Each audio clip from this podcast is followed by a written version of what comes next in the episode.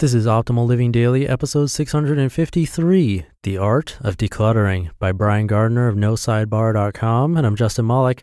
Happy Sunday and welcome to the podcast where I narrate the best blogs for you so you don't have to find time looking for them and reading them yourself.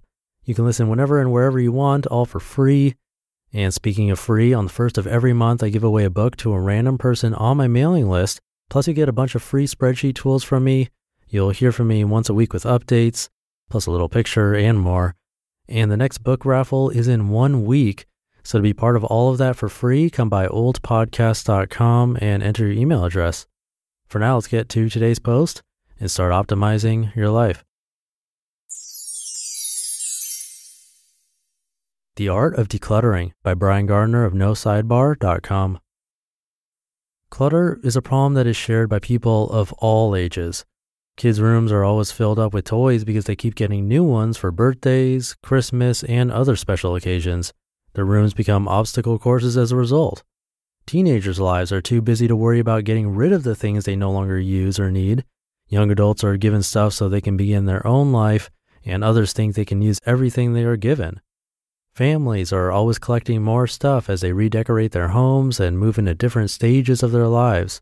Older adults are filling their homes with the things that come from other family members that have passed away. No matter what the age, it is easy to collect a lot of stuff. Collecting stuff is simple, but by the time people realize that their house has become so cluttered that they cannot find anything, it is too late. Many people just give in to the clutter and accept this is a part of their life. They may try to do some things like designating a room for stuff or renting a storage unit, but that does not solve the problem. It only hides it for a little while. Instead of finding temporary solutions, it's better to learn how to get rid of stuff in the home. It is not as difficult as it seems if a few steps are followed. The results will be a more functional home with less frustration. Here are 5 steps you can take to decluttering your home. Number 1, break it down by room.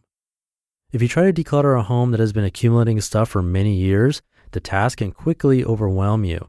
That will cause people to give up shortly after the project is started.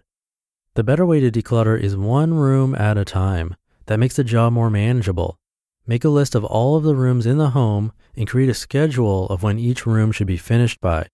Celebrate each room as it is finished and enjoy the work that has been accomplished. That will provide motivation to finish the next room. When taking on one room at a time, there is sometimes a tendency to pile move. That is when clutters move from one room to another. That only puts the task of decluttering off. Make sure that you are dealing with the clutter in each room and not hiding it. You can also take pictures of what you are doing. It will give a good feeling that only grows as more rooms are finished. Number 2, classify the stuff you have. As you declutter a room, you have to sort through all of the stuff. Bring in boxes and trash bags to help with this. When you look at something in a room, sort it into one of several categories. A, necessities. Things that you absolutely have to have in a room to function. A bed or a light bulb are probably a necessity in most rooms. B, wants. There are some things that may not be necessities, but that people really want in a room. A family picture could fall into this category. Make sure that you do not want everything. One family picture is fine, but 10 may be considered clutter. C, luxuries. These are things that are nice to have, but are they really needed? The foot massager may be a luxury. With luxuries, ask questions such as, do I ever use this thing and how often? Or do I really want it anymore? And D, trash. Things that are broken or that do not have any value at all need to find a way to the trash bin.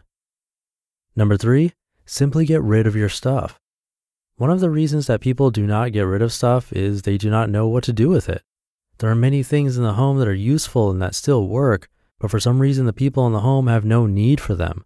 They don't want to throw these things away, so they keep them in a closet. Donate these things.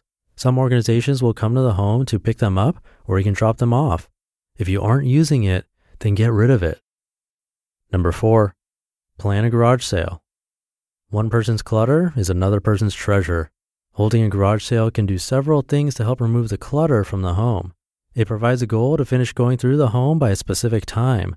It provides a way to get rid of things. It also shows that some of the stuff was worth money. When holding a garage sale, remember that everything that is put out must go regardless of the price. In the end, the garage sale is about getting rid of stuff more than making money. Number 5, do not fill your home back up. Many people do manage to get rid of stuff in their home only to fill it back up again. Make a commitment to keeping the home clutter-free. Find a place for everything in the home and put it there. If you buy something new, remove something old. That will prevent the problem from reoccurring and causing you to go through this process again. Simple as that. It's time to get your life back. You can design the life you want to live. You can design a simple life, a life of purpose. Removing the clutter you don't need is a tool to help you get there. You just listened to the post titled The Art of Decluttering by Brian Gardner of nosidebar.com. And one last time, I'm doing a book giveaway in just 7 days to be in that raffle and to get a bunch of free spreadsheet tools from me, including a video tutorial to go along with one. Come by oldpodcast.com and join the weekly newsletter mailing list. Again, that's all at oldpodcast.com. I hope you have a great Sunday, and I'll see you tomorrow for Minimalist Monday, where your optimal life awaits. Hey, this is Dan from the Optimal Finance Daily podcast, which is a lot like this show, except more focused on personal finance. Justin handpicks the best posts he can find from blogs and authors like Ramit Sethi, Mr. Money Mustache, and more, and I read them to you 5 days a week. So if you enjoy this podcast, come on over and subscribe to Optimal Finance Daily too. And together, we'll optimize your financial life.